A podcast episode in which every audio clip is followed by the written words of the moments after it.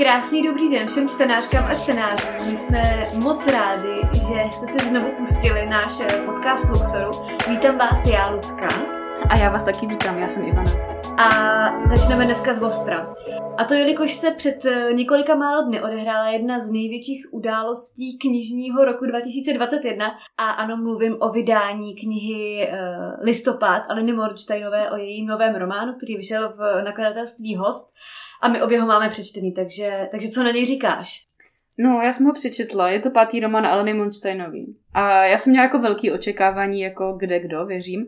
A ten román je zvláštní poněkud v tom, že se věnuje takové jako alternativní minulosti a alternativní přítomnosti, a ne jak bych jsme to dneska měli, kdyby.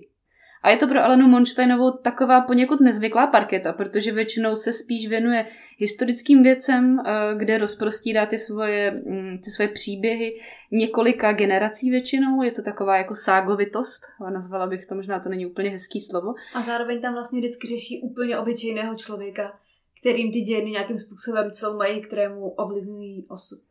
Já jsem se o tom s Alenou několikrát bavila a uh, dovolím si říct, nebo doufám, že to řeknu správně, když řeknu, že většinou jí ani tak nejde o, tu, o to historické pozadí, to pro ní není primární, pro ní jsou primární ty vztahy a ten vývoj těch postav. Ona má ráda, když ta postava totiž nějaký ten vývoj má, to jí zajímá. A myslím si, že v listopádu to bylo hodně podobně. Uh, hodně lidí, řekla bych, hodně čtenářů čekalo, že to bude nějaká dystopie, že to bude něco popisující hodně tu dobu, tu bezradnost, nějakou bezmocnost, která tam samozřejmě je do určitý míry, ale myslím si, že i tady jde Aleně Monštajnový především o ty uh, životy těch postav, o ten vývoj těch postav, o jejich nějaký duševní, duševní stav, problémy s rozhodnutím. Dilemata. Vnitř... Krásný slovo, výborně jste řekla. je, jejich jako vnitřní dilemata. No, uh, já jsem nad tímhle tím románem přemýšlela, že opravdu musí být strašně těžký být bestsellerovým autorem nebo autorkou že pokud prostě jednou trefíte opravdu do středu toho pomyslného terče. Jako Hana, myslíš? Ano, takhle, u většiny čtenářů asi je to Hana, u mě to byly tiché roky a pokud prostě se trefíte do toho, kdy jednou toho čtenáře nebo čtenářku naprosto jako strhnete, dostanete a on tu vaši knihu jako miluje a opravdu ho jako totálně položí, když to řeknu takhle laicky, tak musí být hrozně těžký znova a znova s každou další knihou ta očekávání naplňovat. A já nejsem takovým fanouškem Hany, ale jsem obrovským fanouškem Tichých roků, protože Tiché roky mě naprosto fatálně zasáhly, strašně se mě ta kniha dotkla a strašně mě jako emotivně ovlivnila, řekněme, a já jsem vlastně automaticky očekávala, že nebo očekávám i dál, že každá další kniha ale Morčtajnovi bude opět strhující a vyvolá ve mně obdobné pocity a to prostě listopad jako nezvládl. Bylo tam na mě asi možná občas příliš rozmělněno to, co bylo to, co bylo řešeno, uh, možná tam nebyl takový fokus na, na ty emoce, který v těch vyhraněných situacích očekávám a, a prostě mě se to jako tolik nedotklo. Bylo to skvělé, ale nedotklo se mě to tolik, co jsem, co jsem možná chtěla. Já v tomhle ohledu bych ti chtěla říct, že jako já jsem taky ten, který stojí frontu na tichý roky. Jo, tam je taky, uh, moje srdce uh, taky je tam. Taky máš ten transparent pomyslný. Mám hlavou. taky, mám taky, jako říkám, Hana byla skvělá, díky za ní, ale tichý roky ty byly jako moje topovka u Leny Monštejnový. Hodně se mi ještě líbil Hotýlek, který zase nemá až tolik zastánců. Vím, že ano. naše kolegyně Helena tam má taky Hotýlek hodně ráda. Já ale... jsem teda ten tým Hotýlek vůbec. Tak ale shodneme se na týmu Tichý roky. Můžeme uh, se klidně shodnout i na slepé mapě, jestli jsi pro. Jo, jo, jo. jo. jo. To se mi líbá. Ještě before Alena Monštajnová was cool. Já po přečtení listopadu zůstávám u tichých roků, jako ty topovky taky. Mám to podobně. Nicméně ta kniha je napsaná výborně. Myslím si, že to téma bylo pro Alenu Monštejnovou docela odvážný, protože není jednoduchý psát o takhle vlastně blízkých dějinách, ale uh, myslím si, že bylo dobrý a i Alena Monštejnová říká hodně v těch rozhovorech, i v tom rozhovorím podcastu, který jsme spolu natáčeli, že vlastně ona si opravdu všímala toho, že dneska lidi trošičku jako remcají, ale jsou vlastně většině nespokojení, hodně si stěžují na to, jak se mají špatně. Taky mají internety, na kterých si stěžují na to, jak se mají špatně. Tak, a Alena Monštejnová taká, bych řekla, jako uh, praktická, vlastně uvědomila žena, která říká, že je to vlastně trošku štve, protože si neuvědomujeme, jak bychom na tom mohli být, eh, kdyby věci v listopadu 89 dopadly trošku jinak. Kapánek. A zároveň bych tady zmínila ještě na okraji, eh, že v jedné linii je tam opravdu výrazná podobnost eh, s příběhem služebnice od Margaret Atwood. V té, v té linii té druhé postavy, té dívčiny Magdaleny, že tam opravdu jsem cítila jako, nevím jestli inspiraci, ale i to, že, že jsou vlastně oděné podobným způsobem jako služebnice. tak to mi přišlo zvláštní. No. Čímž nechci nikoho tady nařknout z plagiátorství, jen mi to přišlo velmi podobné. No, tak ten, ten, ten motiv, systém je ostatně. Ten motiv systém. Um, možná ještě jednu pedličku na to, co mi přišlo vážně zajímavý při tom podcastu, je, že Alena Monstenová říkala, že právě v tomhletom eh, románu v listopadu je pravděpodobně mnohem víc přítomná než ve všech ostatních svých knihách. To znamená, některé věci, které se tam dějou, jsou opravdu inspirované i jejím životem. Mm-hmm. Takže pro fanoušky to je takový. Jakože pro buvár. No dobře, uh, zůstaneme ještě u hostu. Můžeme, zůstaneme ještě u hostu. Host má poměrně eh, dost zajímavých novinek eh, naplánovaných na tenhle měsíc i ten následující. Každopádně jeden z titulů, který bychom mi tady chtěli zmínit, je Tohle město, tahle řeka od Martiny Lejerové. Eh, Martina Lejerová je novinářka, spisovatelka, momentálně žije v Římě a napsala román o lidech, kteří žijí v jednom činžáku u jedné řeky. Že je tam fotografka, že je tam ornitoložka, že je tam spisovatel, podnikatel, agorafobička a taky domovník vrána. Tyhle ty všichni obyvatelé, tyhle ty všichni lidé žijí takové jako zdánlivě nezávislé životy, které jsou jakože stále neměné, nic se neděje, no jo, jenomže z těch eh, jednotlivých, malých, drobných, nenápadných rozhodnutí se zpřádá jejich vlastní osud i osud celého tohohle domu. Takže to je takový úvod do téhle knihy a myslím si, že by to mohl být dobrý tip na to, co číst začátkem května. Uh, dobře, anebo klidně později, uh, asi kdykoliv. Lidi v jednom domě bylo už o tom natočeno mnoho seriálů, napsáno mnoho knih a tohle je jeden z jiných úhlů pohledu. Takže dobře, klidně i v červnu. Jinak prosím nás to nemručíme, my to mručí pejse. Možná se mu zrovna nelíbilo, co jsem říkala, no já to beru, piškote. Uh, dobře, já navážu uh, svým typem na knihu, kterou se chystám číst a skoro okolností jsem si ji zrovna v Luxoru uh, vzala, protože už Eh, čerstvě vyšla, čerstvě byla naskladněna a je to kniha eh, Žena ve fialové sukni. Eh, a tuto knihu jsem si do hledáčku zařadila z toho důvodu, že autorkou je Natsuko Imamura, což je současná japonská autorka. Je to tvář z té mladé generace japonských autorů a autorek a má na kontě poměrně dost významných literárních cen, třeba za svou novelu Nová dívka získala cenu Yukia Mishimi, což já teda minimálně vím, že ta cena existuje, samozřejmě moje povědomí o japonské literatuře je nízké, byť jsem... Jsme šokovaný, jsme ano. šokovaný. Ale náhodou, já jsem uh, ještě při studiu literatury navštěvovala dva semestry uh, japonskou literaturu. Nicméně to byla jako historie japonské literatury, takže k Natsuko i Mamuře jsme se nedostali, ale tak nevadí. No a tohle to vypadá jako takový lehce, lehce in, až experimentální román, ve kterém uh, sledujeme ženu ve fialové sukni, jak eh, mění své zaměstnání, jak navštěvuje obchody, nakupuje, jak komunikuje s lidmi, to poměrně takový neobratný, eh, jak a co jí, kde se dává v parku nedaleko nákupní čtvrti a je to takový pozorování každodenního života, ze kterého eh, nabídeme dojmu, že ona, žena, kterou sledujeme, je taková jakoby divná. To mě docela jako láká. Ale tam je něco i o stalkingu v té anotaci, pokud se nemýlím. Já totiž jsem uh, si ji četla, ta knížka mě zaujala, přišla mi na to, myslím, i nějaká tiskovka a mm, nemohla jsem si odpustit. Já vždycky, když se řekne stalking, tak ač uh, naprosto nechci znevažovat tohle téma, tak uh, se mi vybaví slam doktora Filipiče, jestli někdo sleduje slam poetry. A ten má slam, který se me, který, kde se vyskytuje slovo já jsem stalking Kong. A to přijde vždycky hrozně vtipný. Ne, máš pravdu, jako uh, je to tak trošičku pointou toho, že to, co sledujeme, vlastně sledujeme očima jiné ženy. Uh, takže jako jde trošku o stalking, ale nebojte se, i když to víte, určitě si to přečtěte, pokud vás to alespoň uh, trošku nalákalo a zároveň já si hrozně ráda rozšiřuju obzory, to se týče současných azijských autorek. Snad po každý je to fenomenální zážitek přečíst si něco Eh, z jejich pera, takže na to se extrémně těším. Musím říct, že i poutavá je ta obálka, eh, kdy vlastně takovým eh, růžovo-fialovým písmem je tam tuším žena napsáno. A je to takovým, je to, připomíná to tahy štětcem a je to vlastně v té vertikální ose a navozuje to ten pocit těch japonských znaků. Mm. Takže to si myslím, že je takový... Jo, je to, jakoby, je to moc hezky vyvedený. Taková, takový detail, který detail. to trošičku ozvláštní. Tak já budu pokračovat ještě jedním typem z hostů a tím asi už dneska vyčerpáme hostovské typy. Je to eh, knížka, kterou my už jsme tady zmiňovali jednou, ale já bych se k ní chtěla vrátit, protože jsem ji dočetla. Eh, dočetla jsem ji mm, přesně dneska eh, ráno.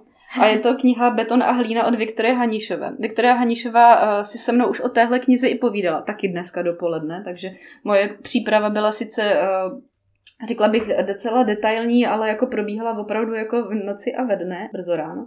Každopádně Beton a hlína jsou rozhovory o šetrnosti a udržitelnosti ve městě, jak napovídá podtitul. Když se o téhle knížce budete chtít dozvědět více, poslechněte si ten rozhovorový podcast eh, na našem, eh, na našem profilu. A já jsem z toho dneska tak jako plná totiž, jo, protože povídání s Viktorií by bylo na dlouho, ale uh, bylo to opravdu zajímavý. Uh, ta poloha téhle knihy je 13 rozhovorů. Je to pro Viktorii trochu jako netypické, protože si odskočila od těch svých společenských románů, uh, případně povídky, protože poslední kniha, která jí vyšla, tak byla dlouhá trať, byl to soubor povídek. Ale uh, je v tom dobrá, dej to. Myslím si, že by bylo fajn, kdyby se ještě něčeho takového zhostila. Je tam 13 rozhovorů, který, eh, který Viktoria Hanišová vede s lidmi, kteří se nějakým způsobem angažují uh, jakoby v, v ochraně životního prostředí. Nicméně tihle lidi opravdu se snaží zlepšit uh, něco ve svém životě, něco ve svém okolí. Uh, nesnaží se nějak jako o spásu planety, ale začínají u sebe svým přístupem ke svému okolí uh, zodpovědně k jídlu, k přírodě, ke klimatu. Uh, Ty sympatický malý kroky, prostě, které se počítají. Věřím, že si na to uděláte názor sami, ne, netřeba to více tady rozebírat, ale opravdu doporučuji, čte se to výborně, jsou to rozhovory, takže to odsejpá, je jich tam 13, každý je trošičku jinak tematicky zaměřený a tím, že si tuhle knihu přečtete, uděláte si obrázek a zjistíte, že vlastně těmhle věcem se ve skutečnosti věnuje opravdu velké množství lidí a máte je de facto na dosah ruky. Tak já, já budu navazovat eh, velmi odlehčujícím kouskem a to je knížka, která vyjde 11. května a já úplně umírám touhou si ji přečíst co nejdřív, protože ta anotace mě absolutně nalákala. Uh, autorovu předchozí knížku jsem četla dvakrát a hodlám si ji přečíst po třetí, protože mě jeho humor, ironie, sebeironie a sarkazmus obrovsky baví a je to kniha uh, Martina Váši, což je aktuálně na pocit redaktor Vogue. Uh, má společně s Vogue, v minulosti byl redaktorem no teď bych kecala Esquire možná, nejsem si jistá. Byl zkrátka vždycky píšícím redaktorem, no a jeho nová knížka se jmenuje Zůstane to v rodině, ta předchozí se jmenovala Dělám si to sám a byl to v podstatě deník uh, muže, mladého muže mileniála v Praze a bylo to opravdu hrozně vtipný, zábavný, úplně jako můj styl a já vám uh, přečtu kousíček z anotace, abyste věděli, proč mě tato kniha tolik, jakožto mileniálku, nalákala. Eh, Martin je nejdražší člen rodiny, eh, nikoli nejoblíbenější, prostě hrozně stojí. Není divu, že mu z finančního polštáře zbyl jen povlak. Měl zrovna nečekané výdaje, ostatně jako každý měsíc, už několik let. Ještě, že má milujícího přítele a psa, ačkoliv i tak mu bývá úzko. Dělá si to sám, tady zhádám odkaz na tu předchozí knihu. Eh, prochází krizí třetinového věku, hm, tak tady se taky trošičku potkáváme, hlavně hledět vpřed, tedy nahoru, jakože na sever. Jeho přeci totiž zřejmě vládne Švédsku, jo, hlavně mířit z hůru a psát si o tom deník. Čili je tady zřejmé, že i tato knížka bude opět berilentním kouskem humoru, bude to navazovat na to předchozí a bude to deník, takže já jsem úplně jako maximálně natěšená. Uh, abyste viděli, tak ta knížka má hrozně vtipnou obálku, je, je celá modrá, je na ní pesk a ten má na hlavě korunu, s čím se také jako hodně stotožňuju. Takže 11. května běžím okamžitě do knihkupectví pro knihu Zůstane to v rodině Martina Váši jako největší faninka. Juhu. Tak další můj tip je z Arga. Eh, je to kniha mimochodem, autobiografie Woodyho Elena. Určitě všichni zaznamenali, protože to je velice očekávaný titul, který tak nějak jako vyvolal docela slušný rozruch už předtím, než byl vydán. Eh, Woody Elena netřeba představovat, eh, jeho snímky jsou vlastně legendou, nesou takovou tu jeho značku, řekla bych na první pohled rozpoznatelné. Je taky scénárista, spisovatel, herec, komik. Určitě se řadí k významným intelektuálům své doby. Je taky spojený se spousty různých výstřelků, eskapát, potažmo skandálu. To, co pro nás může být zajímavý pro český publikum, je, že překlad eh, pořídil Michal Žantovský, eh, který o Woodym Elenovi napsal vlastní monografii a taky mimochodem z hebrejštiny přeložil eh, Amose Oze.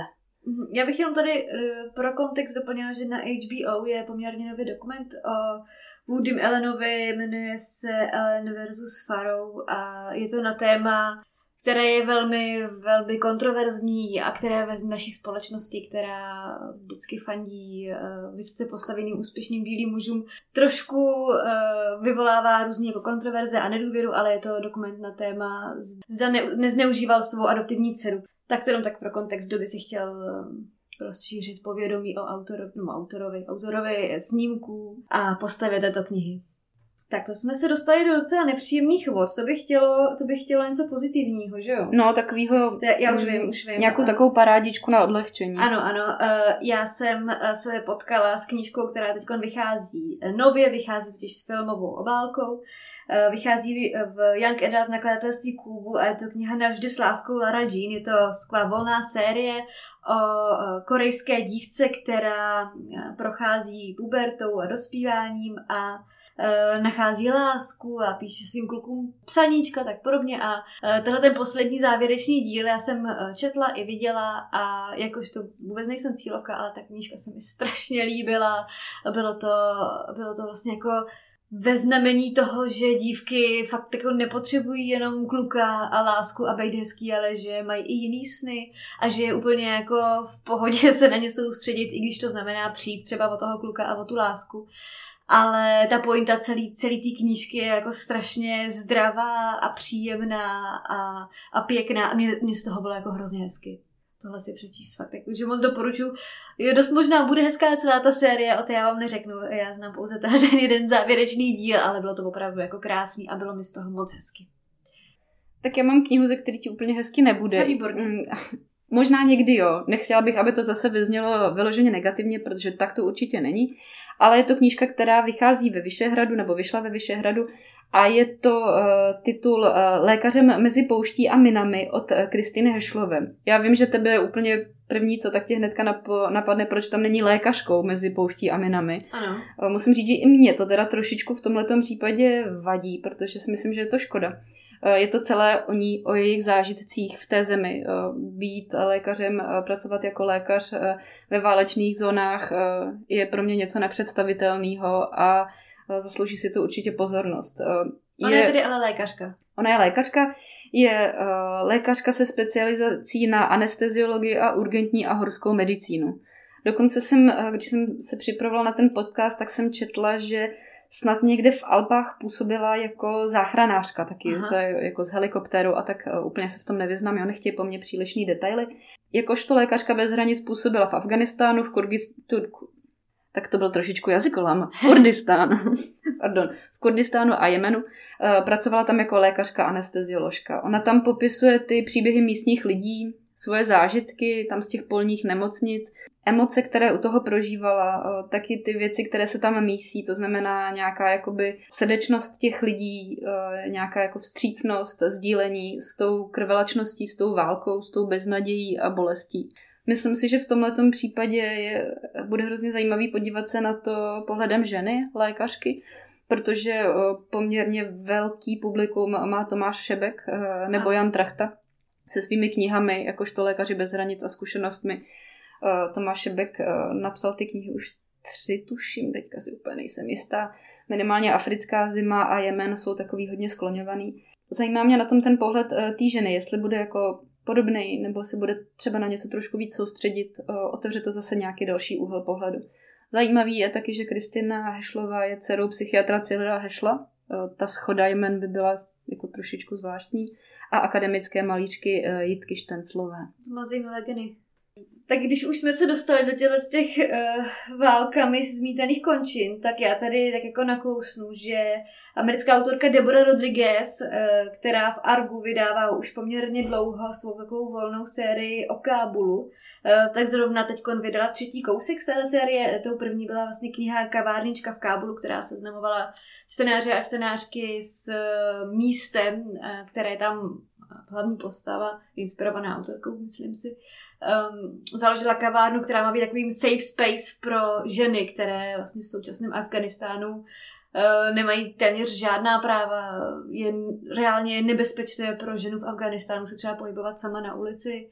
Uh, starší generace afgánských žen, což se tam ukazuje, neumí třeba číst a psát, protože je to nikdo nenaučil. Uh, a jsou tam postavy jako třeba jedna žena, která měla manžela, byla těhotná, jejího manžela zabili a jí to společensky vlastně transformovalo do těhotné ženy bez muže, což eh, je naprosto člověk, který, který jako nemá šanci na existenci. Uh, takže takové různé osudy ona tam proplétá. Vlastně navázala v tom i v druhé knize, která se jmenovala Návrat do kavárničky z Kábulu a teď tu máme Kábulskou školu krásy, takže já se velmi těším. Bude to zase nějaký mrzeníčko, bude tam Taliban a tak podobně, takže těšíme se.